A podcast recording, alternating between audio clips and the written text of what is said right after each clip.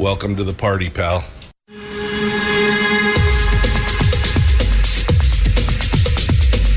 The, the Michael Dukes Show. The greed and the entitlement is astounding to me.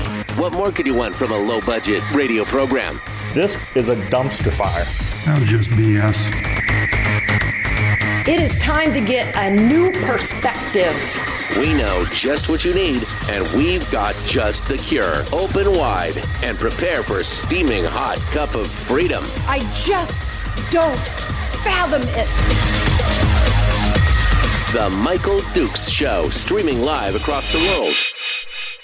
across the world and across the uh, state of Alaska here on your favorite radio station and or translator around the interwebs at michaeldukeshow.com. It is well, it is this little low budget radio show we like to call the Michael Duke Show. Hi, how are you? And welcome to it. Tuesday. And uh, that means, of course, we've got our deep dive today. We're going to get into that here in just a second.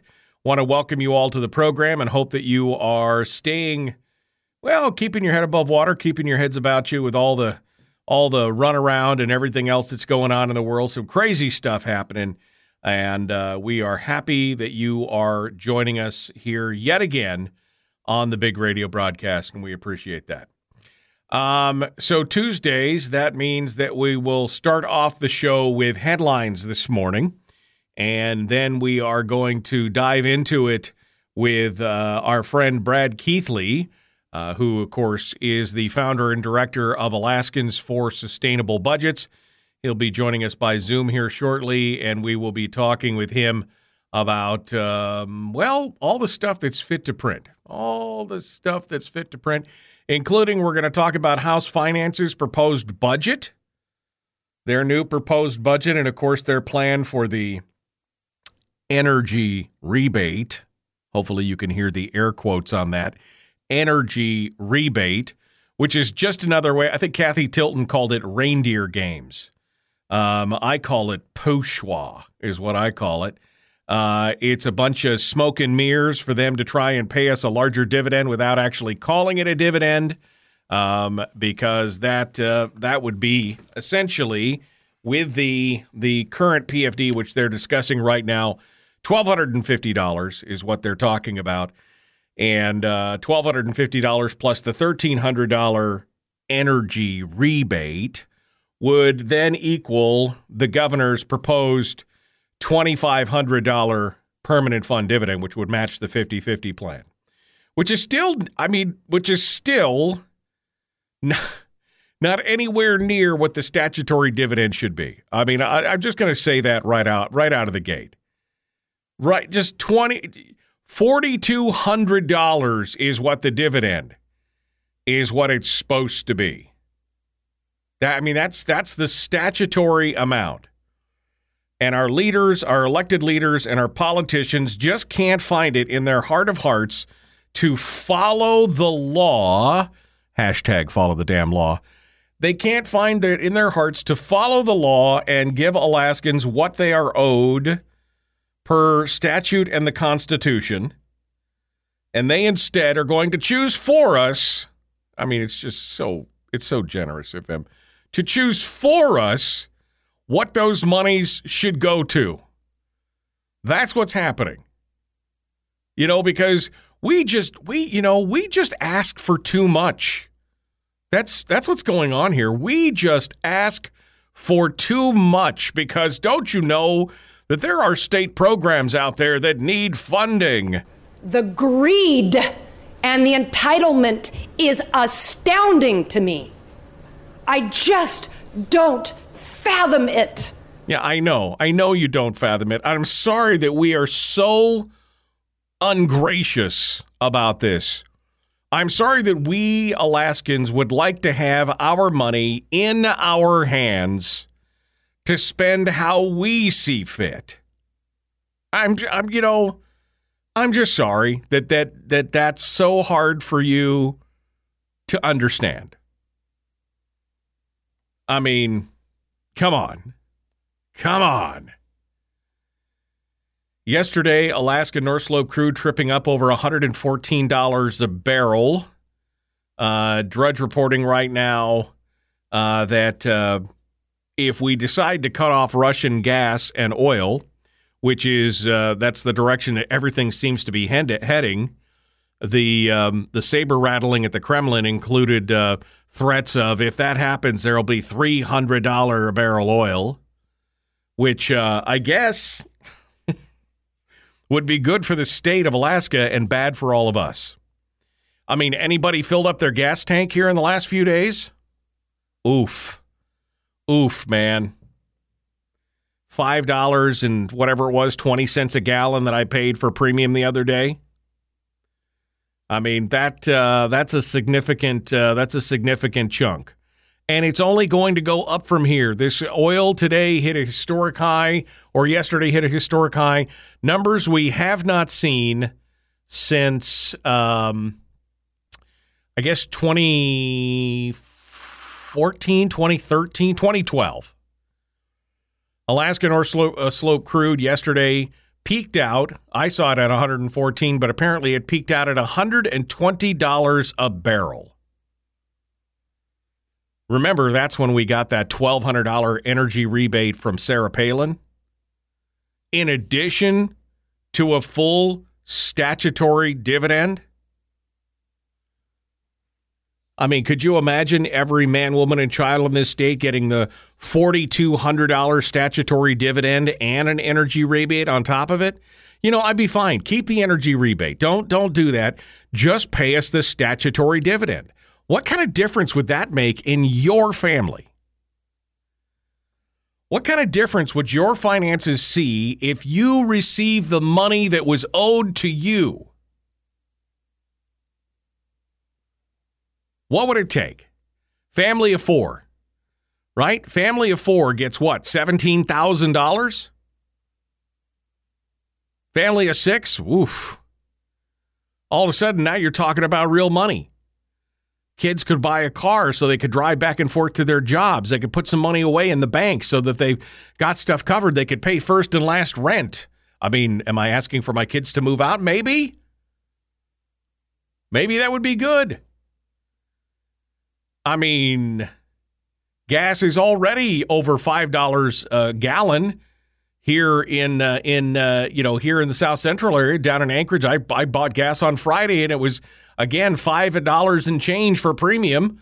Uh, Drudge had some uh, pictures yesterday up of a local gas station that had gas at six dollars and seventy cents a gallon. And here we've got the Muppet in chief who's decided to cut off all oil exports from Alaska and stop all projects and basically kneecap our energy independence here in this country to appease a few tree hugging warm and fuzzies down there that somehow we're going to rape and pillage the beautiful, pristine Alaskan boreal tundra, you know, ice and snow covered tundra essentially, which I'm sure everybody's rushing up to view immediately right now. And now, here we sit with a with the with Alaska's, you know, eh, on the end of a what two almost two year now shutdown of everything that's going on, and other places scrambling to figure out how they're going to fill the gap. I mean, Russia provides 40% of the natural gas for Europe. 40%, let alone their oil and their crude exports. So if you do cut them off, where's that going to come from? Well, it could come from Alaska. But remember, they've been shutting us down for two years. It could take two years to get everything spun back up only for them to change their mind yet again. Do you think any private investor is really going to be like, oh, yeah, let's play on again, off again with these guys? Let's play chicken with these guys. They could decide to do it and then, you know. I mean, this is insane. But they're going to deign to give us a $1,300 energy rebate check. So they've already they've already talked about it. They've already fixed the price of the dividend as it's written right now. The budget would pay a dividend of roughly twelve hundred and an energy relief check of thirteen hundred. which just happens to coincide with the amount of the 75 25 split that all the Democrats and all the business as usual scumbag Republicans have decided that that's what they were they wanted to set. Now remember, it wasn't but 4 years ago that Bert Stedman said that uh, oh that 50-50 plan that's the way to go. That was just BS. And now of course now now he says it's just no no it's got to be 75-25 because we can't control how we how we spend. We just can't control how we spend. And so we couldn't possibly do that. We couldn't possibly live on the 50 50. You know, even though really it would be short term because they, as you can see, they're already talking about even before this whole Russia Ukraine thing blew up. Even before that, they were talking about how in projections in f- about eight years, the government would have more money than Croesus, but it's okay. I mean, this is this is how this is how it works all those people in there who just I, you know, folks, they just know better than you. If you would just shut up and sit down, they could tell you how it would be, how the best way to live your lives would be. Just be happy. Just be happy. Just be happy with what you've gotten. It's all fine. Yeah. Well, here we sit, wondering where we go from here. Anyway, I boy, did I get sidetracked this morning. So the first topic is going to be the proposed House finance budget. The second topic of the weekly top three is going to be the role inflation is going to play in our budgetary future. And the third topic for the top three is going to be campaign finance reform or the lack thereof here in the state, specifically the fact that it is going that there is no limit right now. That there is no contribution limit to politicians. And how do we feel about that and how does that affect us? So Brad Keithley is going to take all three of those on. Then in hour 2, we'll pick it up with our positivity guru Chris Story and God knows we're we're we're going to need that. Based on how I'm feeling this morning already. But uh, that's that's where it is. That's so that's today's show, and then we'll pick it up. In the meanwhile, we'll do some stuff at the top of hour two and at the bottom of, or the the end of hour two. We'll do some open line. We'll do some. We'll do some talk. We'll we'll we'll do some stuff. We'll take your calls. We'll see what you have to say. But this is where we're at, folks. We just couldn't possibly know exactly how we should spend our money. We need those politicians to help us because we are not smart enough to roll and create and do our own thing with our own money. They have to they have to control it.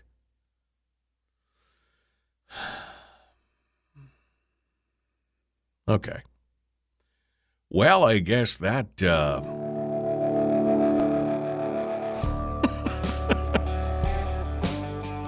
Maybe I should just go out and maybe I should just go out and camp in the wilderness until the world ends and then I'll come back and we'll make something new. I mean, at what point do you realize you can't unpickle a pickle, right? Maybe you just go get yourself a new cucumber. Maybe that's what we need to do around here. I I'm not sure. All right, we got Nor coming up. Brad Keithley up next. The Michael Duke Show common sense, liberty based, free thinking radio.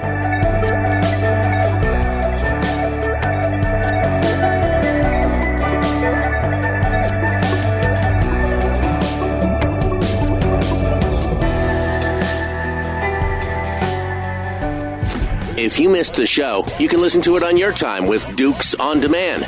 Oh, and it's free. Like America used to be. Streaming live every weekday morning on Facebook Live and MichaelDukesShow.com. Okay. Hello. How are you? You guys ready to uh, you guys ready to, to do this? To rock and roll?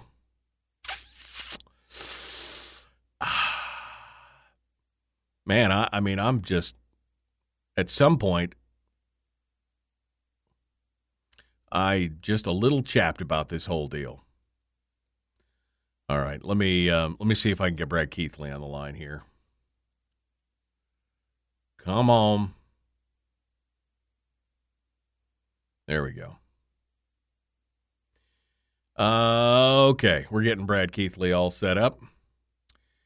And uh, looks like uh, I'm connected. He's connected. We're all connected. Cuckoo, cuckoo. I am the walrus. Well, I'm not the walrus, but I'm something. Uh, anyway, it looks like Brad Keithley is now uh, in the uh, in the chat room with us. Hello, my friend. How uh, how are you doing?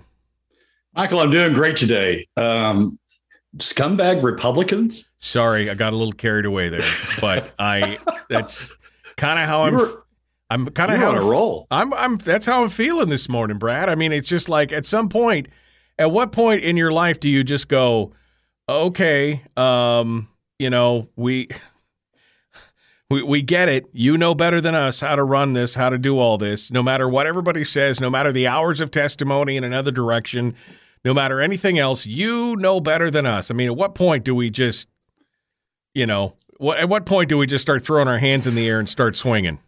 No, I'm with you. I, uh, I, I just have never verbalized it that way before. I was, I was impressed that you got, you got on that much of a roll. Well, I haven't usually. I don't usually get down into demeaning, you know, uh, ad hominem attacks. But at this point, it's it's it's not a straw man. It's a it's a real deal. It's uh, it's concerning. I got, I got to admit, I'm impressed by the donut though this morning. What, what, what is with the Oh, donut? it's a do- this is for my friends over there at uh, at Donut King. You can't see it; it's upside down. But uh, Donut King, Cindy over there, Donut King, um, uh, gave me this shirt, and um, and they make some they make Oh. some amazing donuts out there in Wasilla. And so uh, she gave me the shirt, and I told her I would rep the shirt. This is a while ago. I've worn this several times, but um, yeah, I don't know. I was feeling very donutty today. I could really use a donut today. I'll be honest with you. I got to admit, I like the dark, and and the beer just sort of comes, you know, rushing out of the, out of the, uh, out of the darkness. It's, it's good. It's good luck. It's not as good as my pink shirt. Everybody gives me a hard time about my pink shirt, which my breast cancer awareness shirt. But yeah, you know, uh, I'm not. I'm not normally a kind of a darks guy. I like to wear a little bit of color, but you know, you're right. Now I just look like a floating head in the darkness with a donut hovering under my chin. It's just a reminder. It's just. I just It's, about, just about snorted my coffee on that one. it's just a reminder that donuts are with us always. So it's all good. It's all good. Uh, all right. Well, we're about uh, 90 seconds out right now, and I've got you all up on the screen and everything uh, on my end here. I haven't uh, pushed you over to the crowd yet, but uh, we'll be right back to you. Okay, Brad? So hold the Yeah. line, hold the line for just a second. Brad Keithley, our guest, Alaskans for Sustainable Budgets. And we're going to be joined uh, by him here in just a hot second. I got him uh, potted back down. He's on hold in the virtual green room, eating virtual donuts instead of real ones, like the ones on my shirt. I mean, it's not really a real donut, but somebody else asked about my donut shirt this morning in the chat room, too. So, yes, it is a donut with sprinkles, with sprinkles on my shirt this morning. So, uh, anyway, somebody needs to go out to King's Donuts and get me some donuts uh, this morning. Maybe I need to get me some King's Donuts this morning. All right. Um, what else we got here? Um, we may have Brad comment on this comment about the three hundred dollar a barrel oil. Now that's Russian. That's the Russian foreign minister, so he's trying to stir up some scare. But I don't see I don't see a problem with oil reaching two hundred dollars a barrel uh, in the short term. What does it mean long term? Maybe we'll talk with him about that as well. Uh, and everything else this morning. Make sure that you like and follow the show page uh, here on Facebook. And make sure that you share the video this morning, whether you're on Facebook or on YouTube.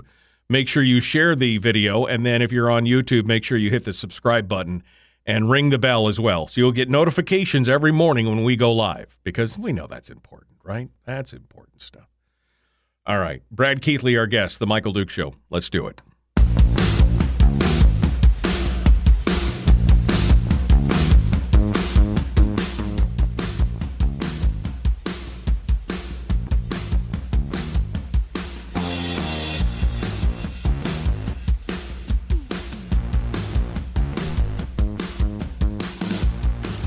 Okay, welcome back to the program. We're continuing now. It is Tuesday, the beginning of our weekly top three. Brad Keithley Alaskans for Sustainable Budgets comes on board with us to share. Today, we're talking about the House finance budget, inflation, campaign finance reform, the whole kit and caboodle. Let's uh, jump into it with him here. He's joining us today. We're trying something new via Zoom instead of Skype. I think it's going to be better. We'll see. Uh, we'll see how it goes. Good morning, my friend. How are you doing this morning? Michael, I'm doing great today. How about you? I'm doing good. I'm doing. Uh, I'm doing real good. Um, so I've, I've, I've wiped off the coffee that I that I was snorting out when you were talking about uh, about your your donut king. My donut, my donut king. I'm wearing a donut king shirt today, and so I've got a donut on my uh, chest here, and people were like, "What's all with the donut?" I want a donut. Damn it, that's what it is. I got up this morning. And I said, What do I want this morning? I want a donut. So instead of eating one, I put on my donut shirt, and that's fine. Uh, D- don't doesn't that go Terry? yeah, to Terry. Well, she's asleep. I mean, nobody wants oh. to wake her. Nobody wants to wake up Sleeping Beauty at four o'clock in the morning. All right, I just I want her to be as rested as possible. All right. Um, well, let's dive into it here this morning. Um, let's talk about. Well, I, I, guess I was just kind of riffing on it. The House Finance uh, produced budget twelve hundred and fifty dollar PFD, thirteen hundred dollar energy rebate, which again is just all a bunch of you know voodoo. It's all a bunch of uh, accounting voodoo where they're pulling from a different account and they're saying, well, this equals what the governor wants. It just doesn't give you what the governor said it was, and so thereby denying him any kind of win or leverage in this. Give me your take on it. Well, and and you made a good point earlier. It's still, I mean, even even you add those two together, it's still a billion dollars short uh, of what the uh, of what the statutory uh, uh PFD is. I've done a chart uh, that if I'm if I'm any good at this anymore, I'm going to try to put up on the screen uh, that would let's see start sharing. There we go. There we go. You may see it from your end. I hope. Um, are we good? We're good. We're good. Go ahead. Um, okay, so this chart is it charts uh, the operating, well, the total budget, the total UGF budget, and the PFD uh, over the last uh, several years. It starts in FY20 um, and takes us through what the House Finance Committee has proposed uh, for this year. Uh, the FY20 budget was $4.49 billion. That's sort of the recent low. Um, that was the last or the next to last Walker budget. And then the last Walker budget uh, ramped up from the 4.49 billion up to 4.81 billion. The first Dunleavy budget was 4.76. The second Dunleavy budget was 4.64. The third Dunleavy budget was 4.67, and now we're now we're at uh, at the fourth and uh, final, at least of the first term uh, Dunleavy budgets. He proposed a budget that's 50 million dollars below what his budget last year was, 4.62 and now we're at the stage where the legislature's got their hands on it and they're starting to deal with it. And the and the House Finance Committee has in front of it uh, their proposed uh, committee substitute uh, for uh, for the budget, which would be uh, 4.77 billion dollars. Uh, these are all exclusive of the PFD. I always do the PFD off to the side, right, to try to try to confuse things uh, the legislature always includes the PFD. So when they talk about UGF numbers, they talk about higher UGF numbers because they're throwing in the PFD numbers. Um, and so they've proposed a budget of 4.77 billion, uh, but they've taken a week off um, to wait for the uh, spring revenue forecast, uh, which is due out uh, early next week. May come out late this week, uh, due out early next week. I took a look at what that spring revenue forecast is going to look like in last week's uh, uh, landmine uh, column, the Friday column I do for the Alaska landmine, and it's going to have substantially higher revenues than what's been forecast before. And a concern is that the reason that the House Finance Committee has taken the week off to wait for the spring revenue forecast is because they want to spend a whole lot more than even the 4.77 billion, the, the 150 million increase that they've already proposed over the uh, over the governor's proposed budget. Well, and just for a second, Brad, I mean, even going back to last week, things have changed so dramatically here in the last week.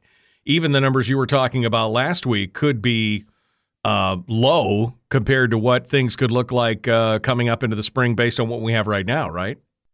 They could be. Now, you know, people sort of jump and say, oh, it's $130 oil. that that doesn't mean $130 oil average for a full year. Uh, for FY22, we've got oil prices down as low as in the 50s at the beginning of the of the of the of the current fiscal year, and so it's the average prices you look at. For FY23, uh, we're still in backwardation, which means the current price uh, is higher than the than the futures prices. And while and while the FY23 average is coming up, uh, it's not it's not jumping up as fast as we're seeing these daily prices jump up. So you, you don't want to make the mistake of saying, oh, it's up so much currently. That means FY23 is going to be up the same amount. It's not. It's it's how the average uh, moves up. We we post I post daily, right, uh, on on both the Facebook page and the Twitter page, uh, what uh, what the futures market is telling us about where the average price is for not only this fiscal year but next fiscal year in the in the three or four fiscal years beyond that, uh, to try to get some sort of context of what we're looking at. And you can see there that the average prices are coming the the the, the average prices from the futures market are coming up but they're not coming up to the levels or as fast as we're right. seeing the current. There's prices. always a lag time, right, and all that, right? Well, and and the and and the market's anticipating that while we're going through the current crisis, there will be some solutions to the current crisis over time, right? And and that will help drive prices back down. Either we'll lose demand, uh, or we'll have an increase in supply, or a combination of both, right? Which will which will help drive the price back down. So Okay. it's not it's it's not it's not so much lag as it is sort of an anticipation of how the market's going to respond uh, to uh, to the current price levels. Okay, sorry. Sidebar over. Just wanted to. No, that's okay. That's okay. So the the one the one the one the one thing that that the uh, I keep what I have this chart up I want to note is in each of these years uh, from FY uh, from FY twenty on we've had PFD cuts. I mean it's not it, it it's not that you know we've had we've had solid um, uh, uh, financials even even at the levels at the spending levels that we've been at each year we've had significant PFD cuts. In FY19 we had 830 million. FY19 FY20 um, uh, well those are FY19 we had uh, uh, 80, 830 million. FY20 we had 890 million.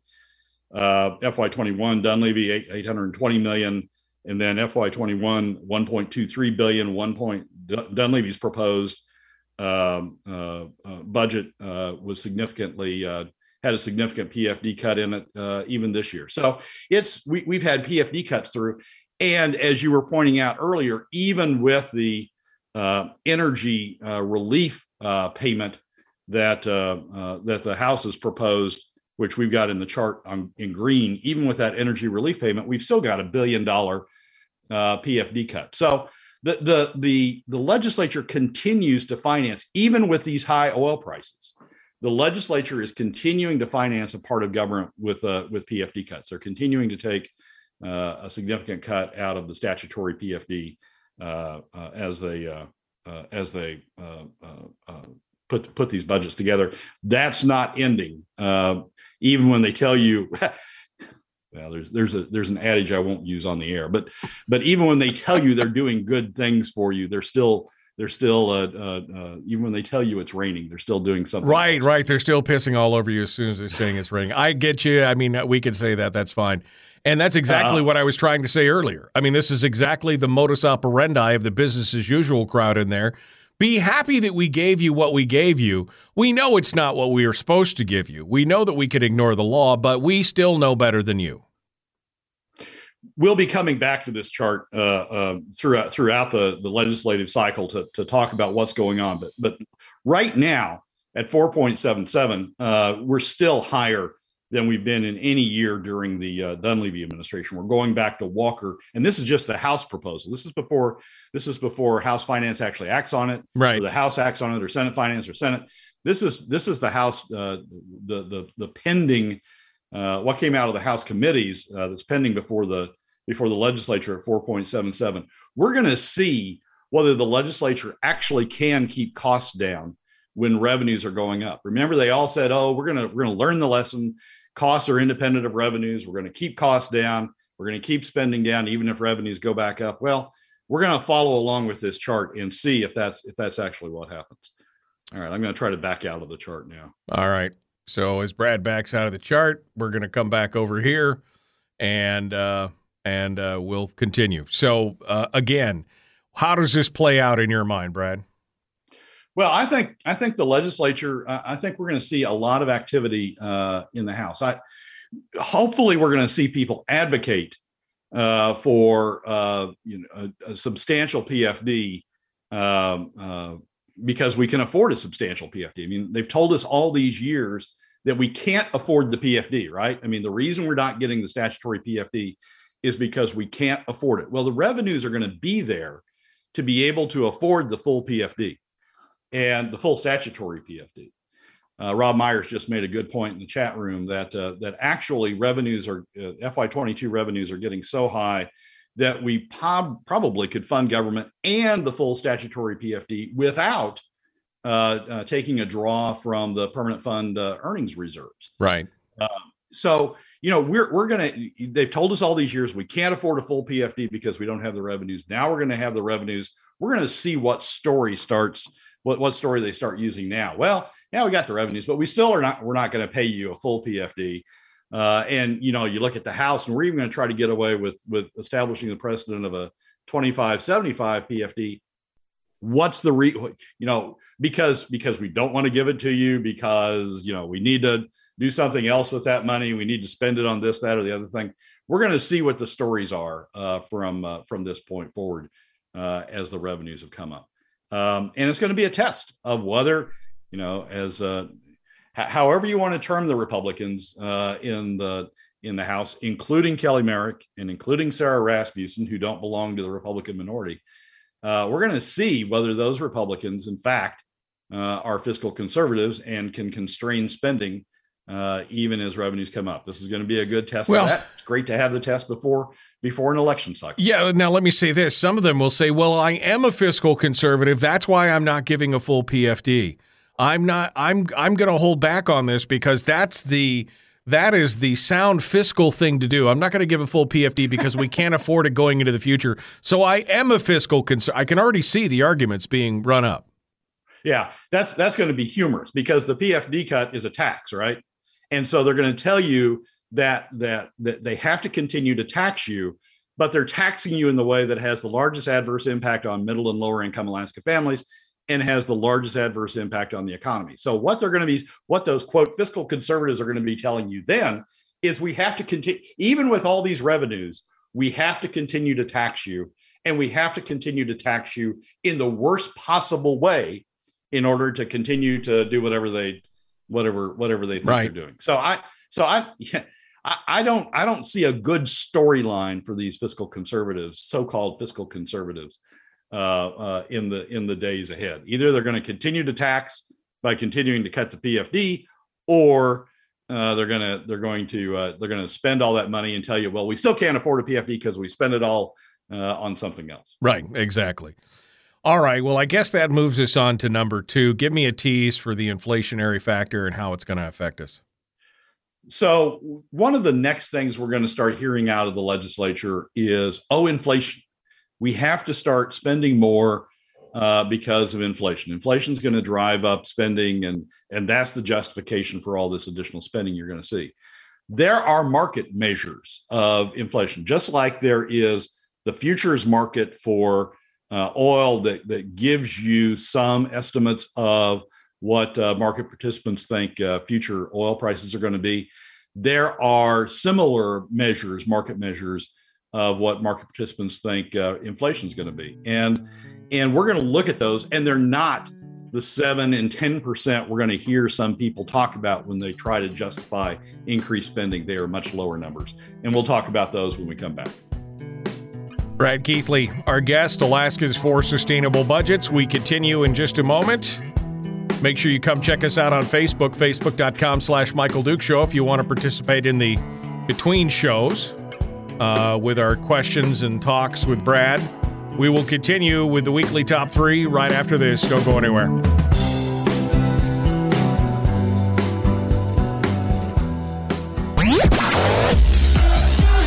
Our light, our guide, and our trusted friend.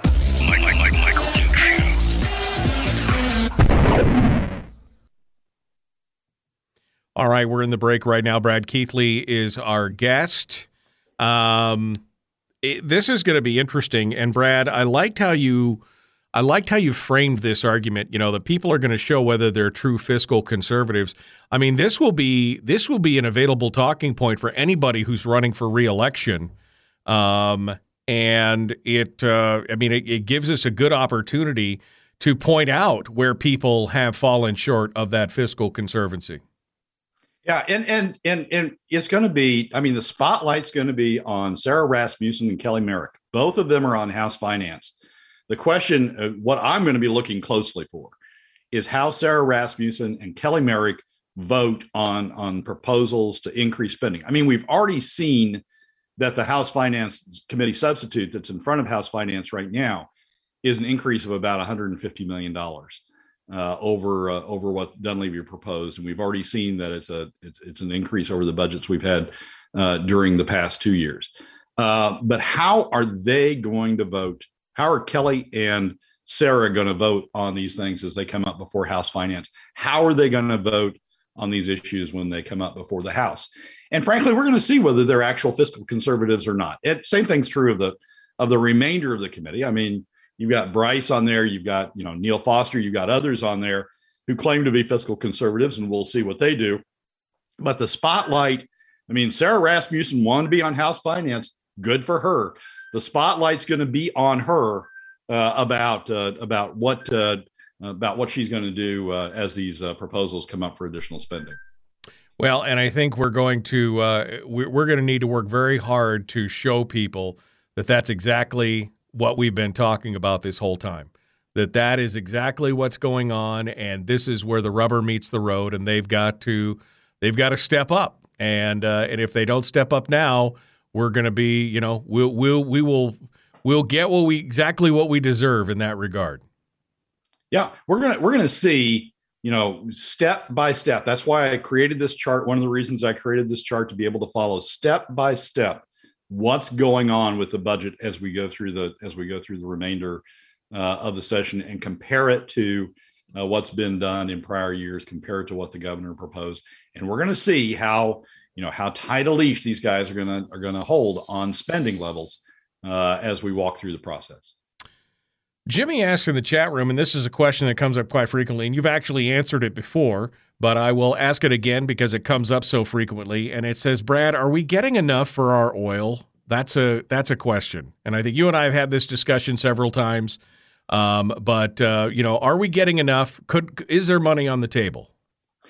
So at lower oil prices, um, the answer is is I think yes. Um, uh, looking at uh, at industry standards, looking at uh, uh at what uh, uh, what um, you know the cost structure and everything else, I think there was was money being left on the table at the lower oil prices. What happens as we as we increase in oil price is the progressivity provisions of SB 21 kick in and the state takes more and more and more and more uh, at higher oil prices.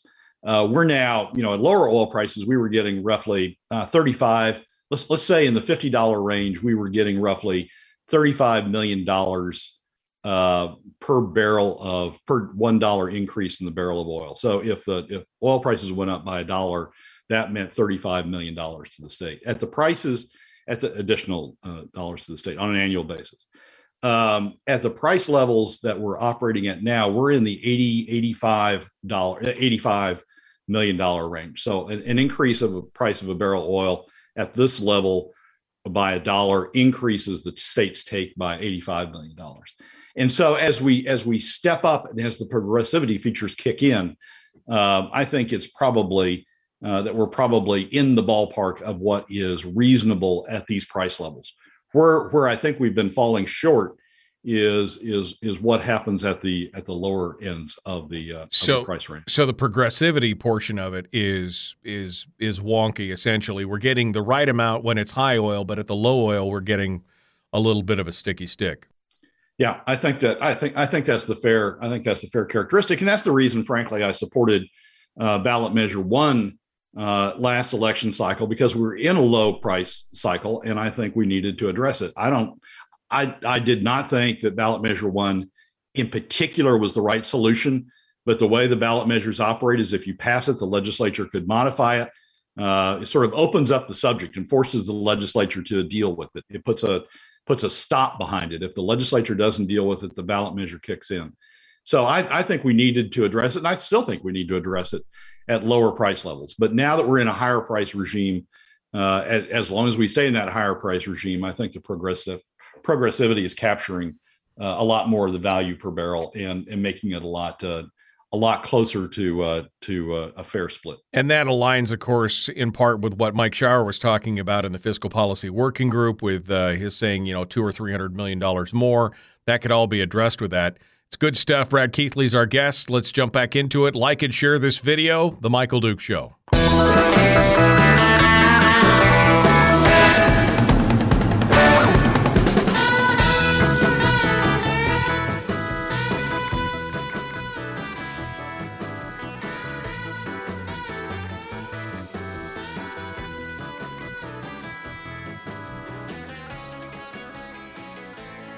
All right, welcome back to the program. We're continuing now the weekly top three. Brad Keithley, Alaskans for Sustainable Budgets, is uh, our guest, and we're going through the weekly top three. We're moving on to number two. We just finished up with House Finances budget. Now we're talking about the inflation factor and what does it mean uh, for the state as they're going to try and increase the spending to offset that inflation. Brad, what's your take? Well, I think I think we're going to start hearing a lot of discussion uh, uh, in the legislature about, oh my gosh, inflation's exploding. You know, with high oil prices, that does drive inflation to a degree. Um, and and and and we're going to hear the offset to high oil prices, the offset to high revenues, is all of a sudden, you know, we're going to have higher costs, inflation costs, uh, and uh, and and that uh, we need to we need to account for increased spending as a result of as a result of inflation there are market measures of inflation, just like there is the futures market for um, uh, for for to, to to give you a snapshot in time of what uh, what market participants think uh, uh oil prices are going to be. There is essentially a futures market for uh, inflation, and it operates around um, it operates around uh, the the treasury the treasury markets. Um, the Treasury publishes, uh, well, Treasury has two different bonds. One bond is indexed for uh, inflation. Another bond, another bond is not indexed for inflation. The difference between the two uh, can be used as a measure for inflation. The Federal Reserve uh, Bank of St. Louis publishes those on a regular basis, uh, and and it calls it the break-even rate. Uh, and says that the, the break even rate implies what market participants expect inflation to be uh, in the uh, in the next uh, period, uh, uh, depending upon which bond you're using. Uh, you can go to the the the information that the St. Louis Fed publishes, and you can see those market inflation rates, or you can see those break-even rates. they're published for five years, seven years, and 10 years. So when uh, somebody starts saying, "Oh, inflation is going to be seven percent," we have to start factoring in seven percent inflation in the budget. You can go just like you can with uh, with the crude markets.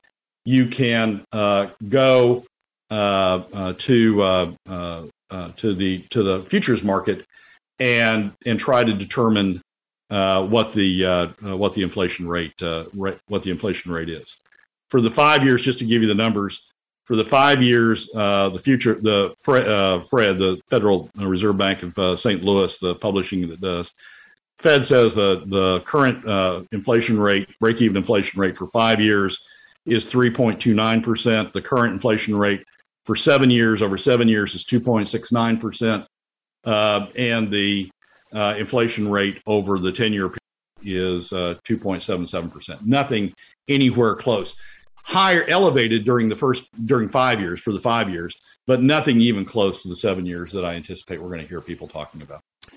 Brad Keithley, Alaskans, Alaskans for Sustainable Budgets. Uh, we're continuing to talk about the weekly top three. how does inflation in the long? I mean, so give us a long run view of what the inflation could potentially do in that regard. So, so the the, the governor's budget was was assumed a one percent inflation. Uh, his ten year plan assumed one percent inflation and had and had growth over one year inflation. Uh, even at the time that that came out, inflation was higher. Uh, and so I went and used the 10 year uh, number from uh, the then 10 year number from Fred, which was about 2.5%, and showed inflation growth over that period.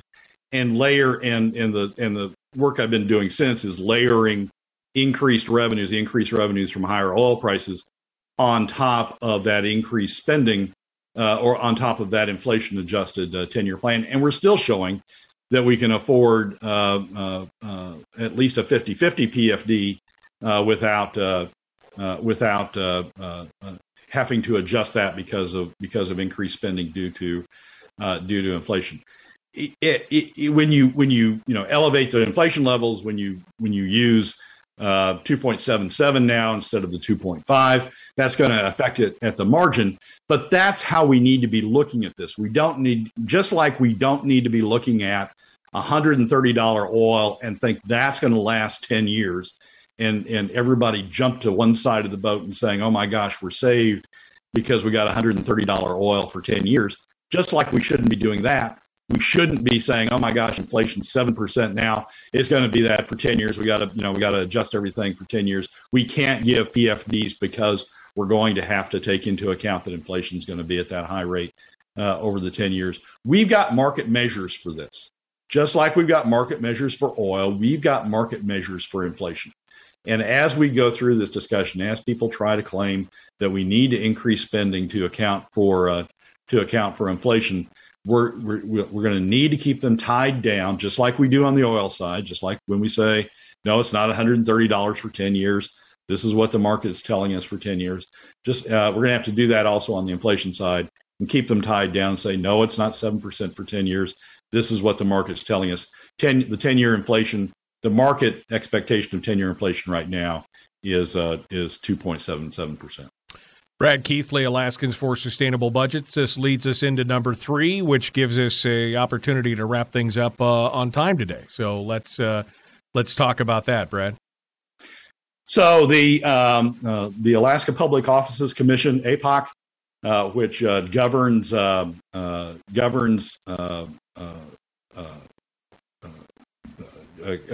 campaign contributions and campaign finance, issued a decision last issued a decision last week that said that uh, uh, all bets are off, all all limits are off. This follows a Ninth Circuit decision, which had rejected Alaska's uh, campaign limits as uh, as I, I, think I think it's appropriate to say is outdated um, because they hadn't adjusted for inflation. They hadn't hadn't adjusted the amounts for inflation as uh, as inflation had gone along. They've been stuck at the same levels for a number of years, um, and so APOC um, uh, and so APOC, uh, uh, following that Ninth Circuit decision, had initially said, okay, what we're going to do is we're going to adjust uh, the contribution levels for inflation for over a period of time, and those are going to be the new numbers. But there's no authority in statute that gives APOC the authority to adjust those numbers for inflation. The statute reads as a flat amount. And so the question was whether uh, uh, whether uh, uh, that was an appropriate reading or an appropriate action by APOC to put those limitations in. Um, and so APOC uh, this past week reversed reversed its decision on on on putting in these artificial limits, the limits that they had determined that were not based in statute. Reversed their decision and said, "Well, we don't have statutory authority to do anything." Uh, and so they released uh, uh, all of the campaign limits. And what we've got now is a situation in, w- in which Alaska has no campaign limits, no campaign finance limits, no limits on contributions uh, that can be given to uh, uh, candidates at the at the state level or at the local level. they've, they've, those campaign limits are completely gone. That's a, similar to a situation in, in, in Oregon and in the ADN story, in the in the in the Nat Herz story on uh, on on this issue, Uh, he quotes a, a, a, guy from Oregon, a lawyer from Oregon, who's a, has been observing what happened to Oregon when they did the same thing. And it says unlimited contributions are going to lead to, just like we've seen in the Oregon legislature, big money really beginning to stymie good policy. If you guys go to super high limits, and we have no limits now, I mean, APOC's taken out all the limits. If you go to super high limits, you're going to see bad public policy as a result, and you're going to have elected officials who are more beholden to the big money interests uh, up there. Well, we already have a problem with with elected official, officials bending over backwards uh, to uh, to meet uh, to, to meet the expectations of their campaign donors. I mean, that's what we've seen with the PFD. We've seen the legislature choose the the the revenue package, the revenue approach that has the largest adverse effect effect on middle and lower income Alaska families. Um, and if we now go to unlimited campaign contributions directly to candidates, which is where APOC has put us, or where the Ninth Circuit has put us, and now APOC has put us, uh, I think we're going to see even more of that sort of big money influence uh, on the legislature.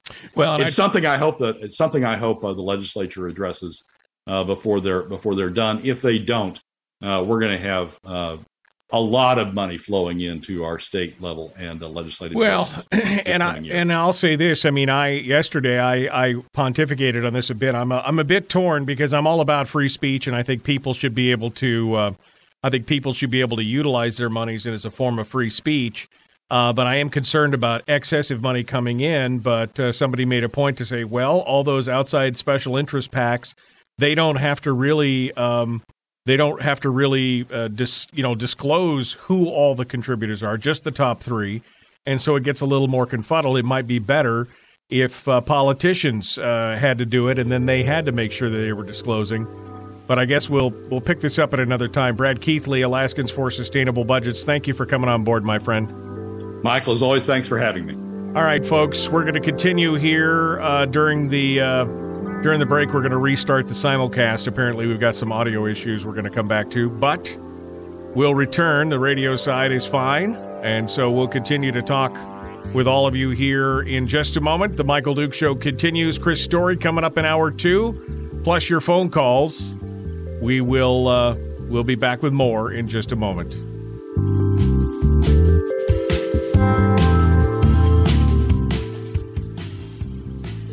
Okay, so I don't know exactly what happened, but um, all of a sudden, uh, the entire volume, the volume to the radio and to the broadcast, uh, to the regular broadcast facilities are all fine.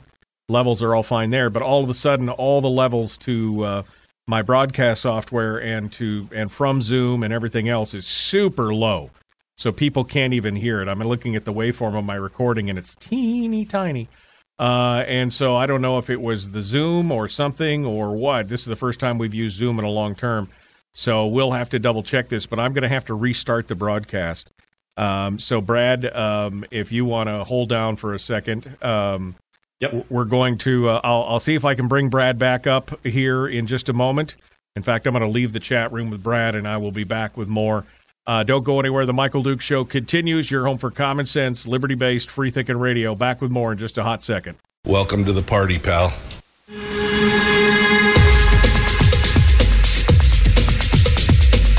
The, the Michael Duke Show. The greed and the entitlement is astounding to me.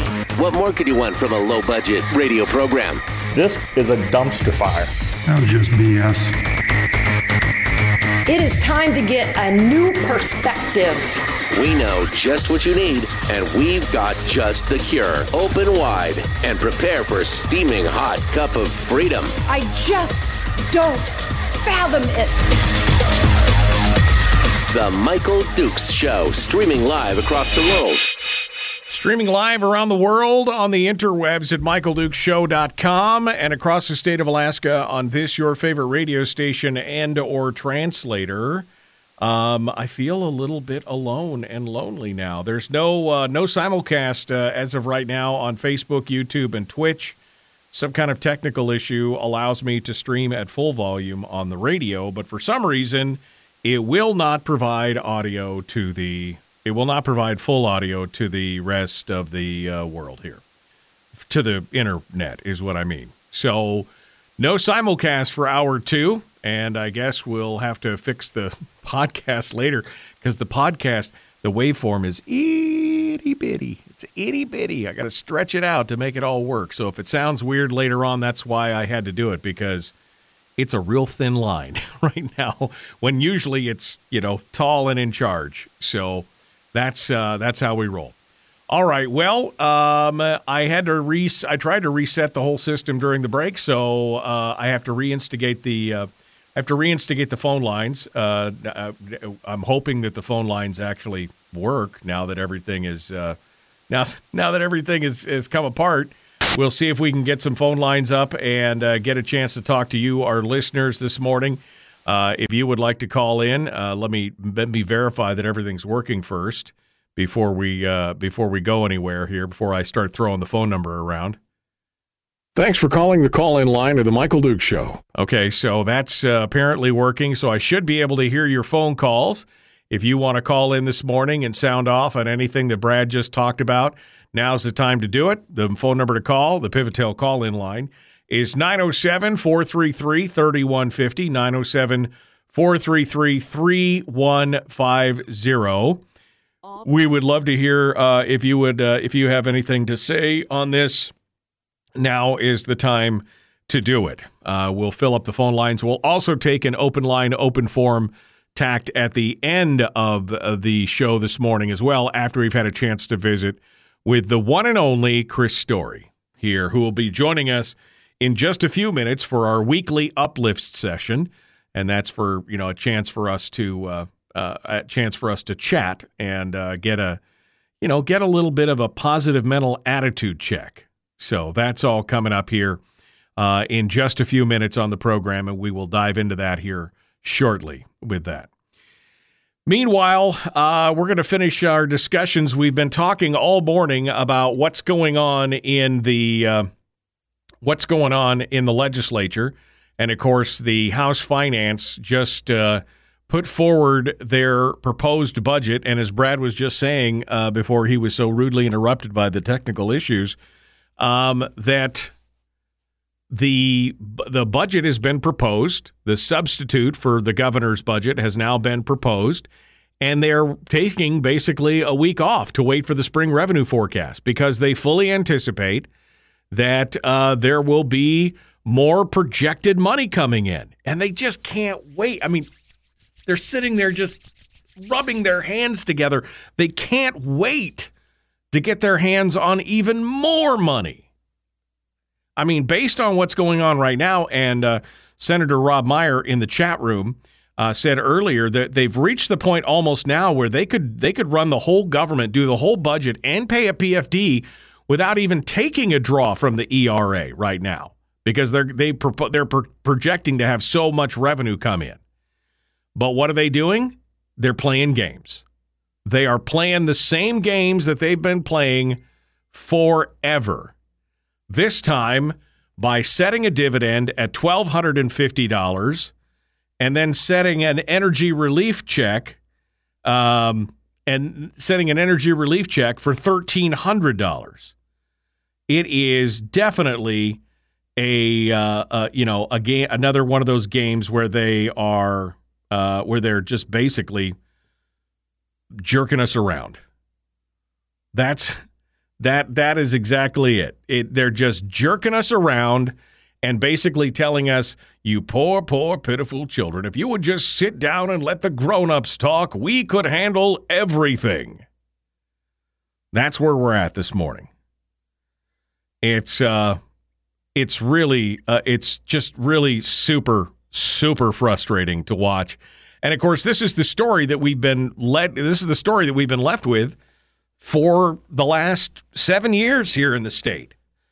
And, and really, quite honestly, I mean, even going back 15 or 20 years ago, it's exactly the same attitude, only amplified. It used to be that they'd only kind of be that way. Now it's almost every politician whose business as usual has decided that for some reason, uh, that for some reason that we are, you know, that that for some reason we are just the children that need to be handheld. on all of these things. It's insulting. It's absolutely insulting. Anyway, uh, what are we going to do about it? Well, for the moment, there's not a whole lot we can do about it. All we can do is fight back. We can watch who is, uh, we can watch who is, uh, uh, you know, running for office. We can watch who is currently in office. We can watch their votes. We can understand who we need to, um, you know, who we need to fight back against, who we need to try and run a candidate against. All we could do is support those who are fighting these fights. That's all we can do. And I guess that's where we'll end up when it's all said and done. All right. Um, we have got Chris Story, the man from Homer, going to be joining us here in a few minutes. And apparently, things fix themselves. I don't know what exactly that means, but uh, uh, it is what it is. We're going to see if we can uh, continue to stream and uh, broadcast on uh, both the uh, the internet and on the radio at the same time this morning. Uh, but this is a good opportunity for me to tell you about one of our sponsors on the program. Yeah, I can do that. I, I got I got time for that. You know, back in 2018, there was uh, you know there was that massive earthquake earthquake uh, down here in the uh, in the south central area. Now, normally I would have been in town probably by this time because it happened at about 8:15 I would be in town doing something, working around, doing whatever. And um, I would probably have been in a little bit of a panic. But just as as truth would have it, as as luck would have it, I happened to be home that morning. I had a doctor's appointment later that that morning, and so I mean, I, I luckily I was in I was at my house. But if I hadn't been there, I could have had a hard time getting a hold of my wife to make sure everybody was okay. I mean, luckily everybody came out fine. I mean, the epicenter was five miles from my house, and we we escaped relatively unscathed, right, with just some glassware broken or whatever. But it could have been much worse because the cellular congestion on the network was huge. Everybody's trying to call everybody, and on top of that, uh, you know, we had cell phone towers that were down, damaged, whatever was going on. And so I was very grateful that I was home that morning. But if I hadn't been, I really would have been happy if I had had a bivy stick at that point. What is a bivy stick, you ask? Well, let me tell you.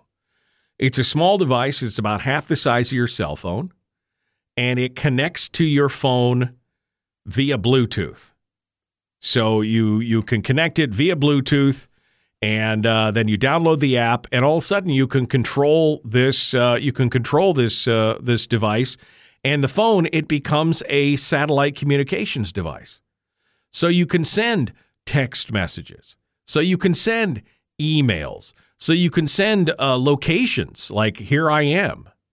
Um, you could send, uh, you know, a, a, a little check-in things. The, the bivy sticks on the side of it. It's got a little button that's got a little check mark, and that's your check-in button that you you know set and put a little pre pre done message in there that says, "Hey, I'm fine. Here's where I'm at," and it drops a pin and it sends the message to whoever you you know want to send it to. You've got a little emergency one, a little red one at the bottom that you could do the same thing. You know, your message is I, have fallen or I'm hurt or I need help and sends the pin.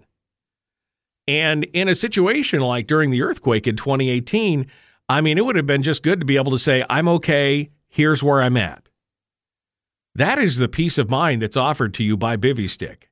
This little unit is only $199, and they've got plans that range from the $14 a month, what I call the safety plan, that includes rollover minutes and everything else, to the $45 a month unlimited plan, meaning you could send as many as you want messages and emails and pins and everything else, plus no activation fees, all for just $199. You've got five continuous days of battery usage. Um, you've got no activation fees, and they are always rolling out new features, some cool stuff coming up down the road that we're going to talk about as well. So if you're a hunter, a fisherman, a snow machiner, a doctor, a truck driver, Avon lady, soccer mom, mentalist, or guru, you need a brand new bivy stick All you got to do is go over to satellitewest.com for a list of dealers. Click on the Bivy Stick logo. You can get that. Or you can go check it out at our local dealers, including uh, Communications North in Seward, Radar Alaska in Kodiak, South Central Radar in the Spit in Homer, Safe and Sound in Wasilla, Anchorage, or Soldotna, London Marine Electronics in Dutch Harbor, and Arctic Fire and Safety in Fairbanks. Thank you to Bivy Stick for sponsoring the program, and I hope you will go in. I hope I can trouble you to go into one of these one of these uh, dealers, and I hope you you will go in and say thank you for thank you for sponsoring the show. I hope you I hope you will do that. That would be that would be ideal for us right now. Okay, um, we're getting ready to come up to the break. Boy, it's a half it's a hot mess going on here, but we're going to jump into this and we're going to uh, we're going to continue with Chris Story here in just a moment. So let's uh, let's go to commercial and come back here in just a moment with our weekly uplift. Well, we need it by now, don't we? We absolutely need it. All right, we're going to continue the Michael Duke Show. Common sense, liberty based, free thinking radio. We will return with more in just a moment. Don't go anywhere.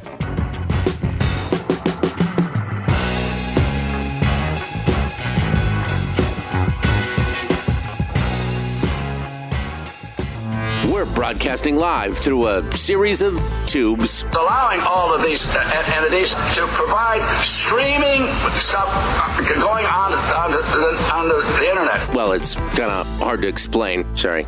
Streaming live every weekday morning on Facebook Live and MichaelDukesShow.com. Okay, we're in the break. I mean, do I know what a Hertz donut is? Yes, I do know what a Hertz donut is. Hertz donut. Um, I have no idea what happened.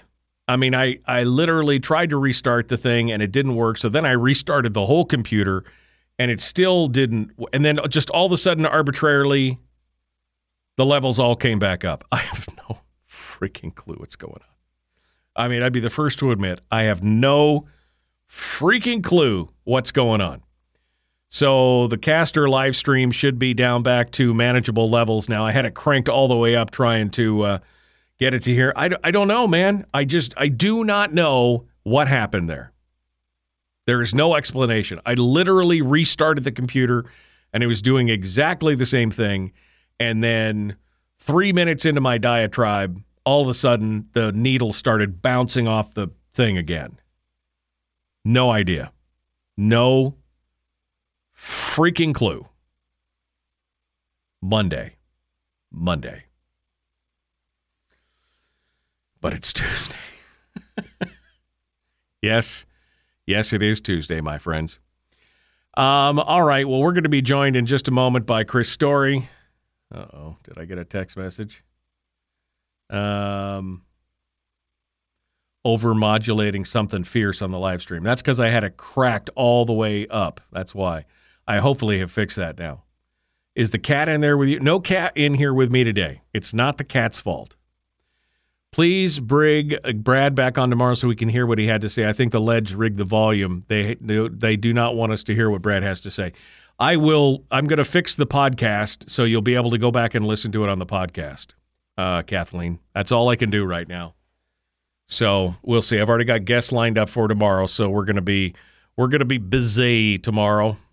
But uh, yeah, I have no idea, man. No, I have no clue. I was looking at every setting in this computer that I could get a hold of while I was talking to you. And for some reason, it just, I mean, I don't know what, I don't know what, I don't know what's happening. I don't know why. It, I, I have no explanation whatsoever. I know I've never wanted a drink so bad at six, seven o'clock in the morning just to make it just ghosts in the machine. Ghosts in the machine. Gremlins, yeah, says Dan. So anyway, it's um it's all up and running now. and uh, I'm confabulated to uh, enough to. I mean, I thought maybe it was on Brad's end. I thought maybe using Zoom because we'd never used Zoom before for the full for the full meeting, you know.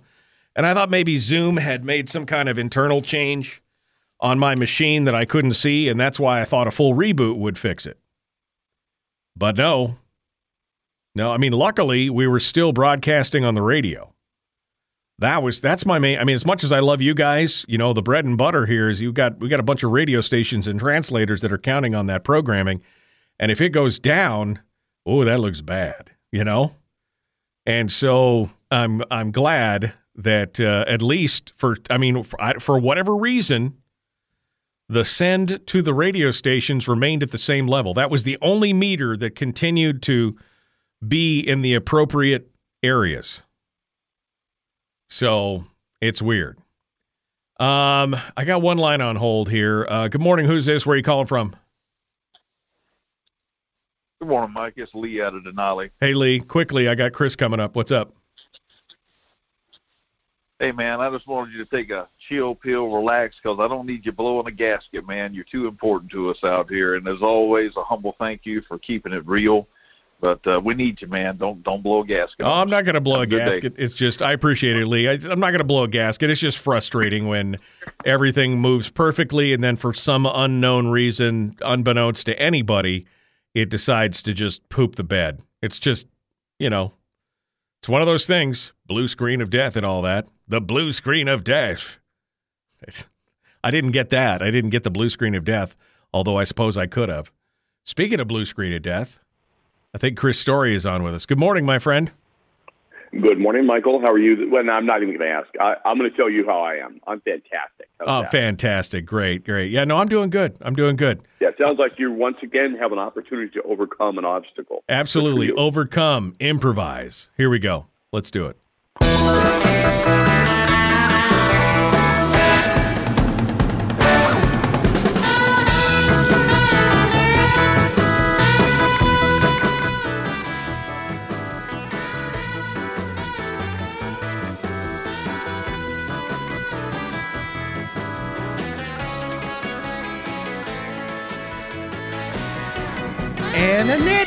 Funicello. Yeah, that's right.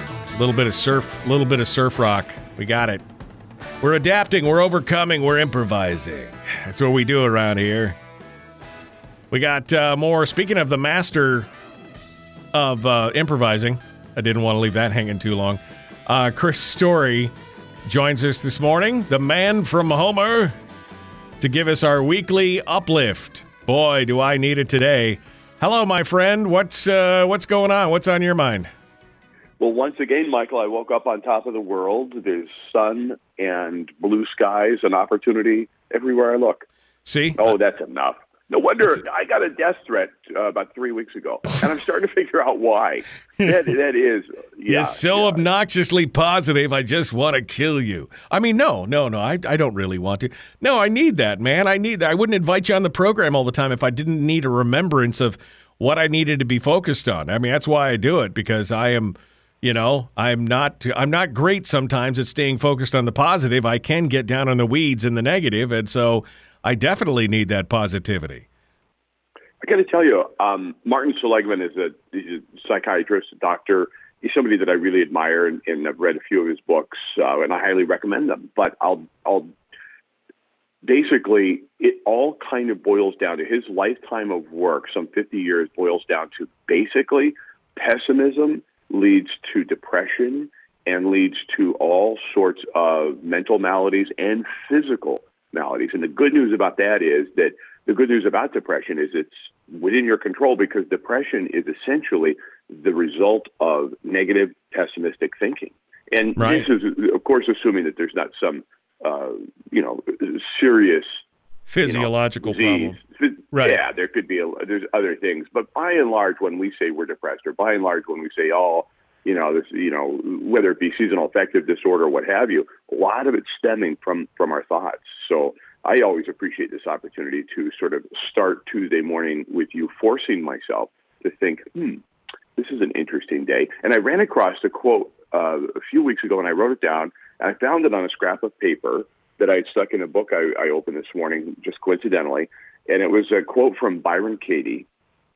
She's an author, speaker, thought person. You know, she's been around for quite a while. And she said that, and I and I wrote it down because so often we think about it. if I said, "Oh, what's the definition of depression?" or excuse me, depression. Hello, insanity. Oh, it's doing the same thing over and over again. You know that that expecting different results. That's the quote we hear often about the insan insanity definition. But she said, and this is why it's important, I think, to look at other people's thoughts. She said the real definition of insanity is to believe you need what you do not have.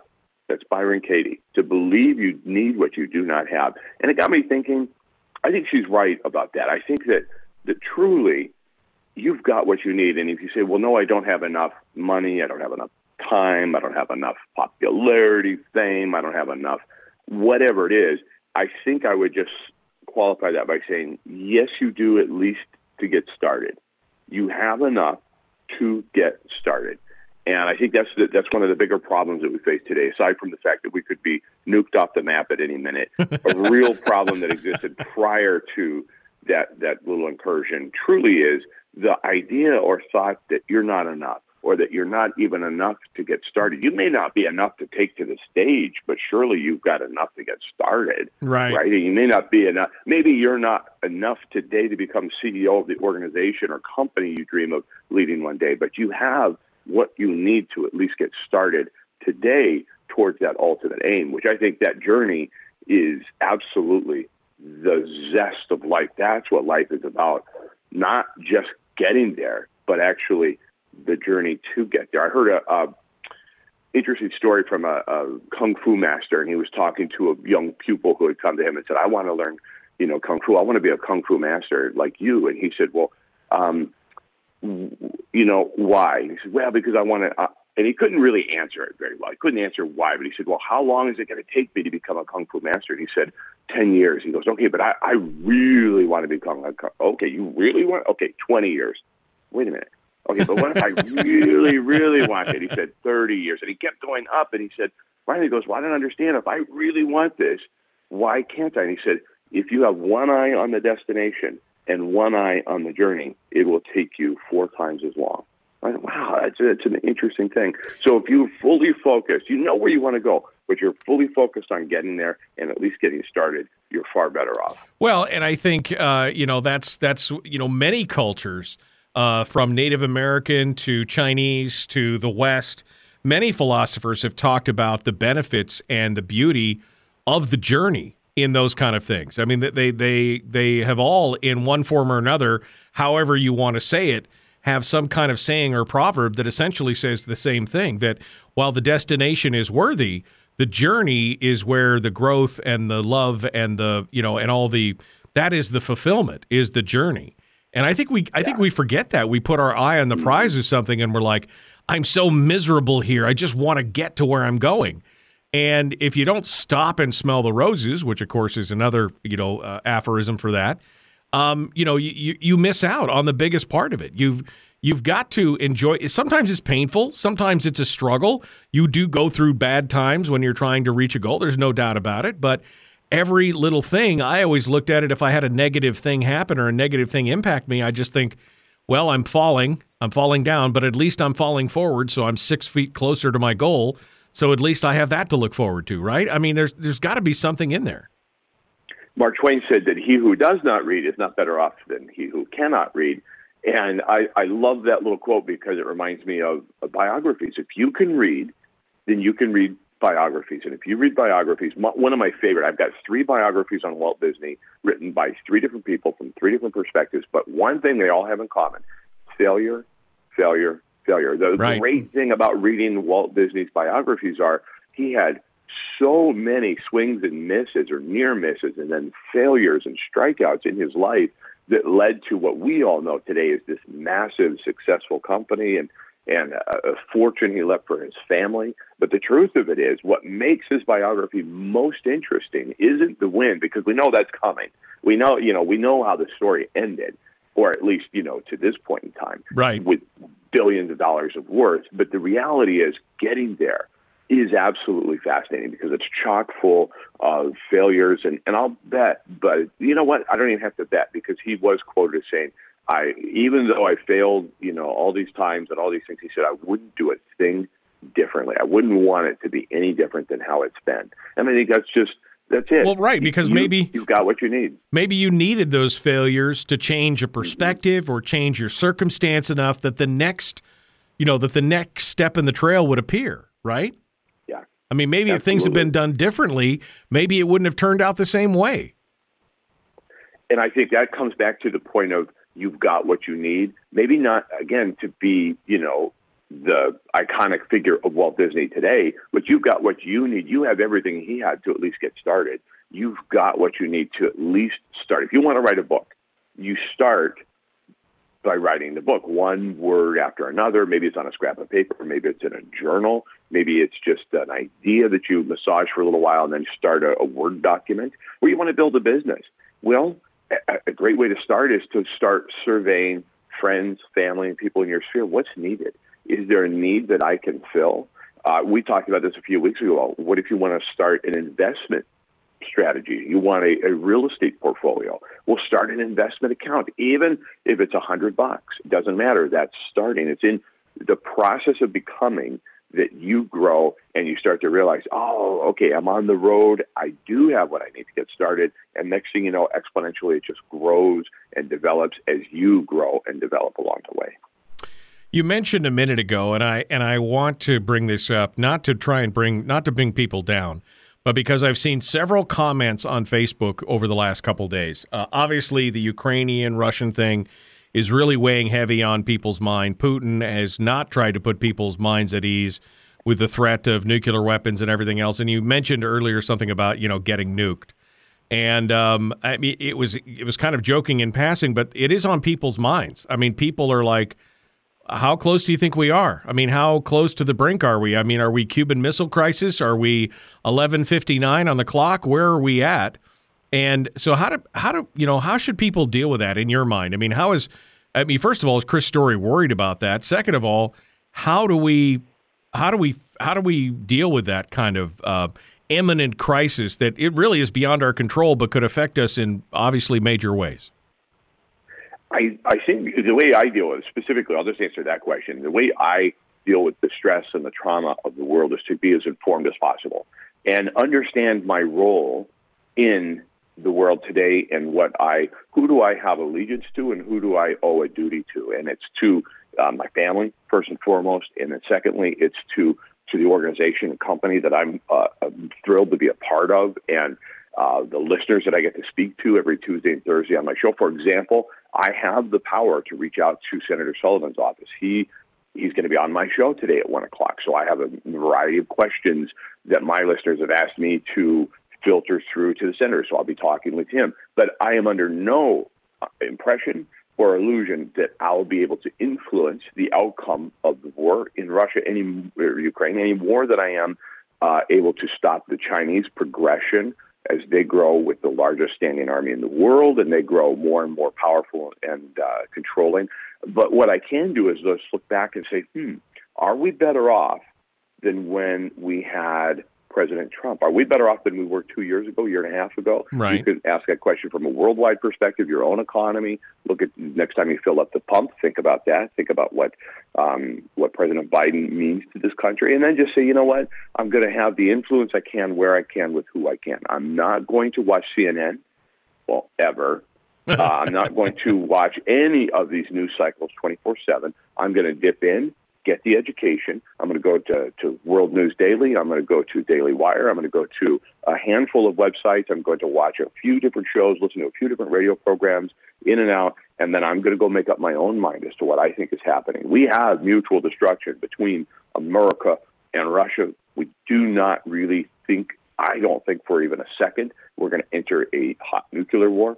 Not, not even for a second does it enter my mind that we're going to either one is going to press the red button. I don't think that's going to happen. That doesn't preclude us, though, from being completely distracted right now from China, which is the real threat. And number two, wait a minute, what happened to COVID?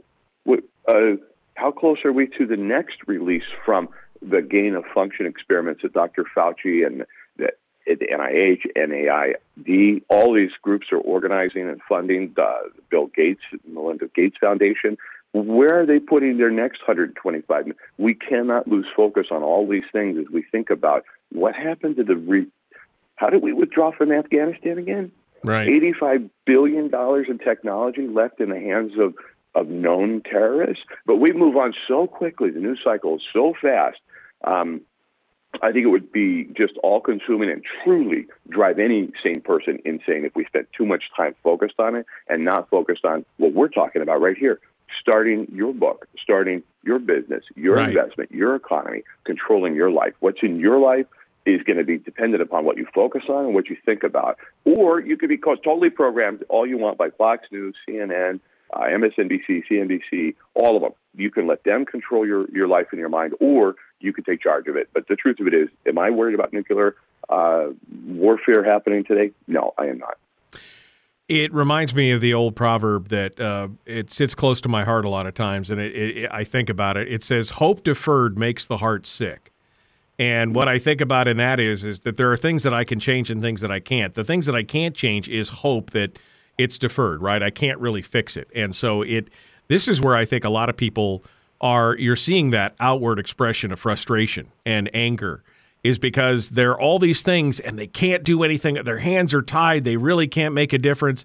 But where they can make a difference, they seem to forget is, as you talked about earlier, in their life, on their book, on their investment portfolio, on their piece of art, on their you know hobby, on their family, whatever it is that they're focusing on, their goals. They can work on those things, and that's the thing that we we need to continue to think about instead of worrying about all these things that we cannot control. Dr. Fauci was really, really hopeful in 2017 and 2018 that trials of remdesivir would be shown uh, efficacious against Ebola and or any other sort of corona-like virus. And um, what is he working on right now? Uh, what is going on right now with those that wish to? Uh, when a single booger can bring down the world, as we saw in 2020, wait a minute. Okay, so we need to be as awake and aware as possible today and right now as to what's happening, but not so consumed by the made for order next crises or made for order uh, next 24 hour news cycle. I'm not suggesting that what's happening in Ukraine is not real and not serious, but at the same time, we've moved so quickly. Just those few things that I said the withdrawal from Afghanistan, the entire reaction to COVID 19, and or what is really going on with gain of function research and how, how close are we to the next maybe even worse pandemic? Bill gates has already suggested that it's coming. I think we ought to listen to him. I think we ought to really think about these things but not allow them to paralyze us from moving forward in our own life. Because Right. i can guarantee you fortunes were made all during the 2020 2021 and so far this year all fortunes were absolutely made. Books were written. Art was produced through World War II, through the Vietnam War, through every single crisis. We during the entire time Pol Pot was killing millions of people in Cambodia. Fortunes were made all around him in Southeast Asia Right. and in America. So we can't lose sight of the fact that, and I'm not just talking about money here, but I'm talking about your destiny, your goals, Things your still happen. focus on Right. your life and health. Yep, mm-hmm. things still happen. I mean, companies' fortunes were lost during the Great Depression, but at the same time, fortunes were made. There's always an opportunity if you know where to look and if you know where to find it, and if you focus on the things that you can affect and can change. Final thoughts here Chris Story, author of the book, The Backyard Millionaire, available now at Amazon if you'd like to go get a copy of it, or Audible, written, uh, read by yours truly. Uh, f- final thoughts for us this morning, Chris. Give us your, your final elevator pitch on how to fix our lives. I, I think just go back to Byron Katie's definition of insanity, believing you do not have what you need. And I think you need what you've got and you have what you need to get started. And the question is, what do you really want? Take a few minutes to think about that. Take a, take a day or two and then start towards that if you're not already on the path. And if you are on the, the path, then I just wish you all the best. And I say stay the course because you've got greatness within you. All right, Chris Story. I I've got to fix his little header here because it's not the right one anymore. I love HomerAlaska.com, right? Yes, sir. That's where you do everything. I mean, that's real estate, that's pottery, that's positivity, that's everything on that website. Yes, you got it. That's a one stop shop for all things possible and prosperous. All right. Well, Chris Story, the man from Homer. Thank you for coming on board, my friend. As always, I appreciate your witticism and your wealth of knowledge, and uh, I again would never threaten to kill you because you're so positive in the morning. I would just do that on GP. I don't need a reason. You know, I don't need a reason. Thank you, my Uh, friend. Thank you. Thank you. My pleasure. Appreciate you coming on board. All right, folks, we are coming up on the final break, and then we're going to open up the phone lines this morning. Looks like everything's back to normal. I, I don't know. I don't know what the. I have no explanation. Again, things I can control and things I can't control.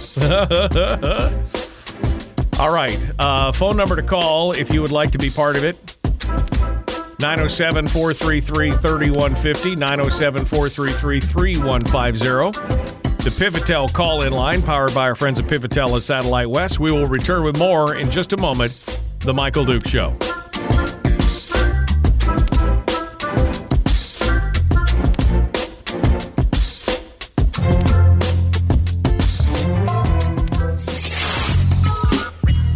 What is that? Common sense. Regularly heard on American radio.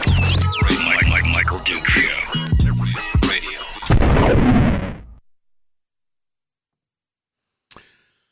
Okay. Well, good morning, Facebook. Good morning, YouTube. Thanks for coming back on. There should be a rush on bivy sticks. I agree with that. There should be a rush on bivy sticks. I mean, uh, the Iridium satellite network is up in, uh, you know, up in uh, in orbit, so you still could, you still could uh, send messages back and forth and do some other things. I mean, that's some important stuff there, no matter what's going on down here. What else? Uh, somebody asked if it was my if I was wearing all black or if this is a disembodied floating head, and I said disembodied floating head. That's what it is. Rest of my body still sleeping somewhere. Um, love me some Lee says Deshana. Um, let's see.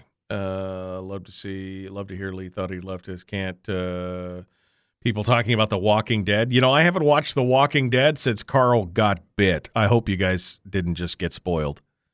Since Carl got bit, I haven't watched it since then. Um, and because it was the season break, and I never, I just never, you know how it is. Sometimes you wander away from a show, and you're like, meh. Um, I haven't watched it since then. Apparently, things have got real weird since then, and now now they're doing a spinoff, another spinoff they did Fear the Walking Dead, and now they're going to do another spinoff with Maggie and Negan, and I don't know. Yeah, I Carl should get back in the house. Carl, that should that's you know get back in the house, Carl. Um, if he just listened, that's what would have happened. That's what would have happened right there. Um, uh, it's uh, but anyway, yeah, no, I mean, I I really I enjoy that show uh, for many reasons, and there are several reasons why I despise the show. Well, only because of the stupidity of the people that are on screen. Sometimes I'm screaming at them, "Why are you doing that? Why?" It's the end of the world as we know it, and you're acting like you could go down to the convenience store to buy a quart of milk. Why are you doing that? So, I mean, but I, I guess that's people, right? Some people they forget they forget the scenarios that, that, that surround them. They forget the reality of what's going on around them. Um, but uh, I mean, I've I've screamed several times at my. So I've been. I was. In fact, I stopped watching Fear. I stopped watching The Walking Dead, and I started watching Fear the Walking Dead, and uh, that actually had some. That was an interesting take because it's a take from inside of a city when things were going on. Because in The Walking Dead, you know, they basically skip over the whole beginning of the pan of the of the zombie apocalypse, right? I mean, Rick gets in an accident. He wakes up in the hospital after it's all happened. And the Fear of the Walking Dead goes through what it was like on the ground in the days surrounding that. And I found that to be eminently more interesting in a lot of ways.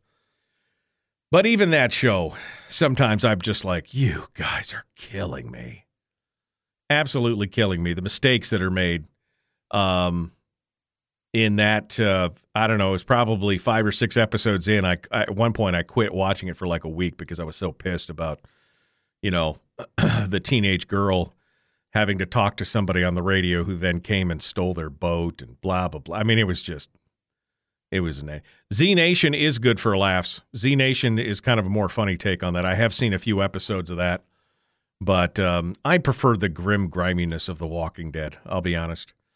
But like I said, I haven't. Uh, apparently, I don't enjoy it enough to uh, pick it up after after that uh, whole thing with Negan. Because I mean, I'll be honest with you, I would have had a I would have had a whole different.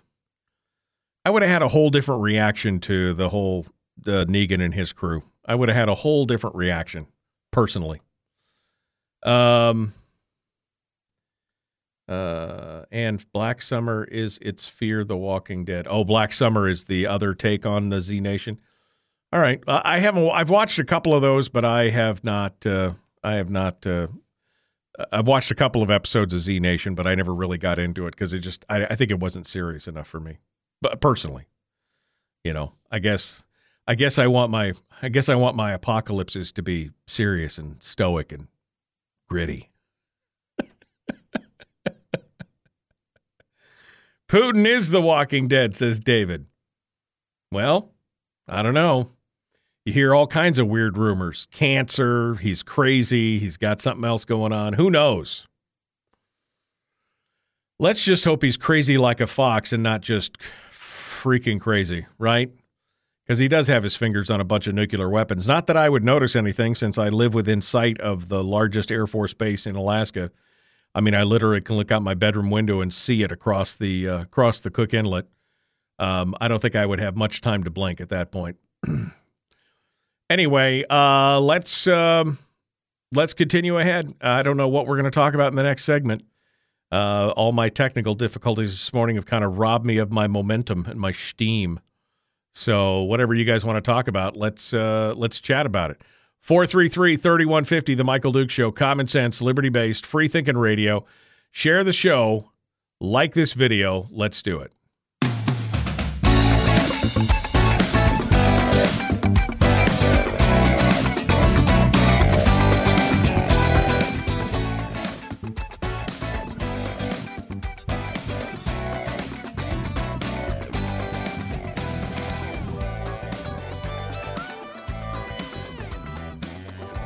Well, okay. What did we end up talking about during the break?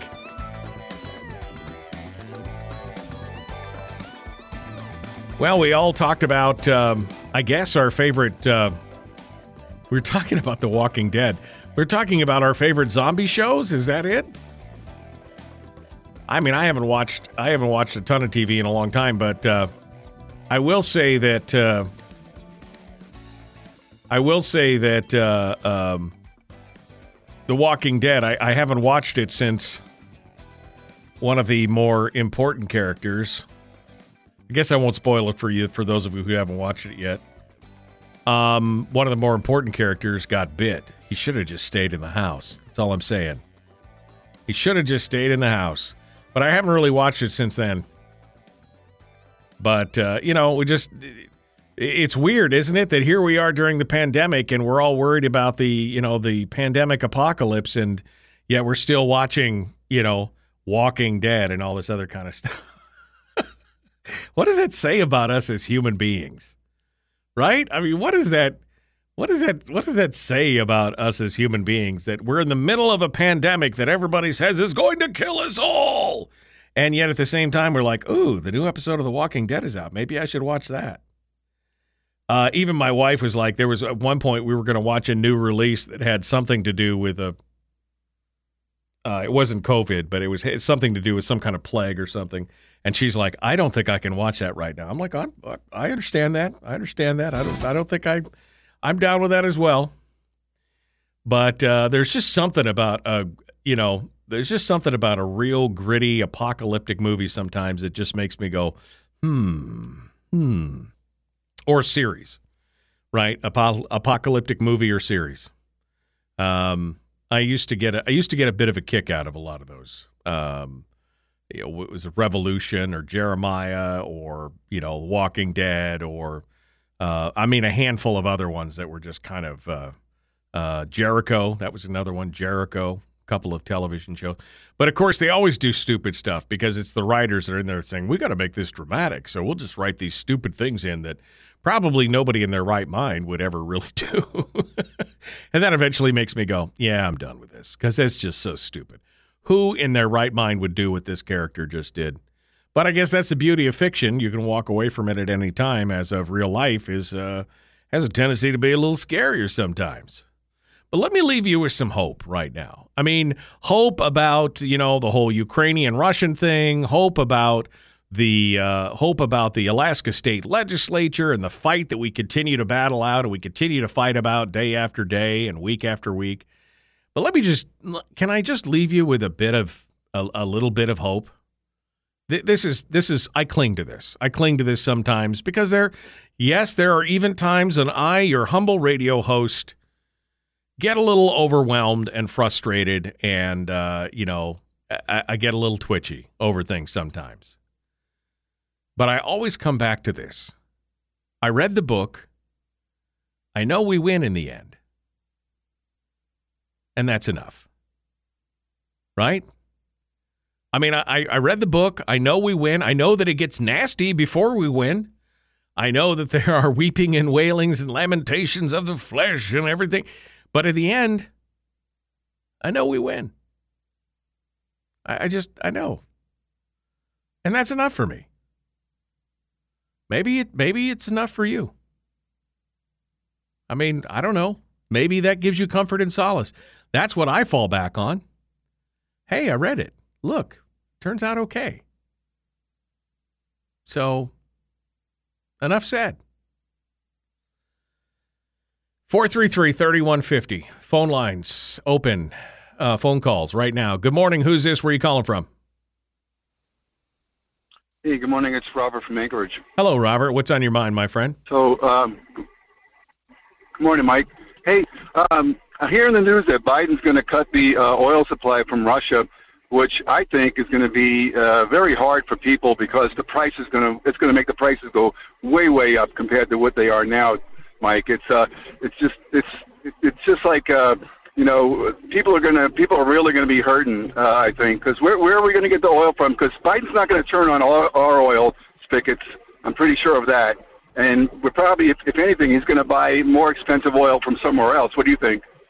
He could. I mean, the possibility is buying oil from other sources, but I mean, eventually he's going to have to bow to pressure. I mean, even people like Elon Musk, who are very committed to renewable energy, obviously, even he has said that we need to turn the taps back on. Even he has said we need to, that Europe should reactivate their nuclear reactors and everything like that, because there comes a time when you can't bridge the gap fast enough. You've got to do that. And so I think Biden will have to backstep on some of his shutdown of Alaskan oil uh, just for energy independence. I mean, eh, for the for the briefest period of times here in the last 10 years, we were an energy independent nation for the first time in forever.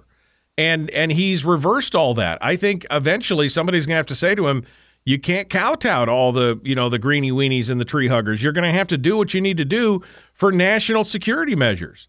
Uh, we may buy more expensive oil from somebody else in the short period, but eventually we're going to have to fix it for ourselves.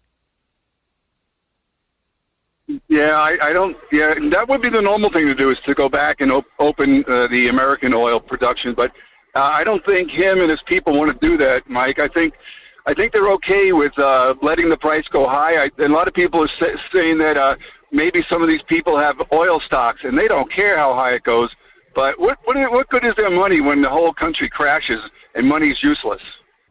Well, I mean, if that's the case, then we got much bigger problems at that point, right? If money's useless, I mean, th- there was some speculation. I was reading some of the some of the monetary people yesterday. I was reading an article about how by pushing Russia into a box, you're forcing them now to trade with China and India on their own currency instead of the world instead of the reserve currency of the U.S. dollar so maybe we're pushing them out of the dollar becoming the world reserve currency. Maybe that could cause and lead to something more disastrous for the United States. I mean, there's all different kinds of things that could happen here.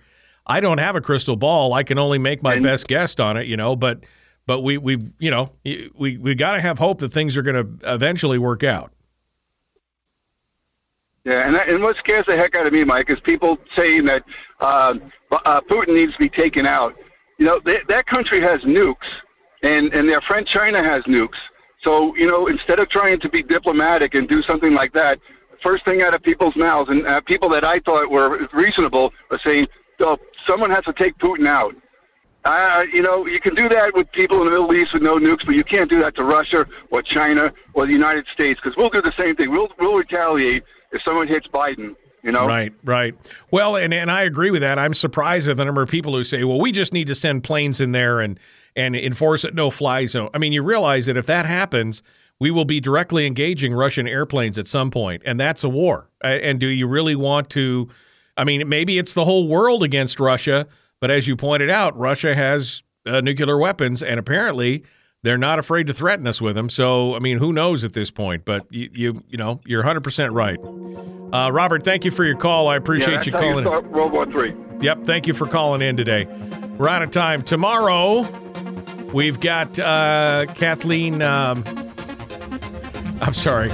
Tomorrow, we've got Assembly uh, candidate Kathleen Hanson is going to be joining us. And also, we're going to talk a little bit about the Constitutional Convention. That's all coming up tomorrow on the program, The Michael Duke Show. Oh, no. Yeah, no, yeah. Tomorrow's Mike Shower and the Constitutional Convention. Be kind, love one another, live well. God bless. We'll see you tomorrow. Well, we can only keep our fingers crossed that the world uh, doesn't explode and that my computer doesn't explode. that my computer stays the course and we can continue to broadcast on the air. Anyway, appreciate you guys. Thank you for coming in and joining us. As always, it's good to hear from you. Kathleen's going to be on Thursday. Now that I've said that, let me make sure that I actually uh, said that right. We're going to try and have uh, Edie Grunwald on as well. Uh, here we go. Come on. Click click the button. Take your sweet time. There we go. Um, all right, Thursday, 7:05 a.m. Kathy Henslee going to be joining us.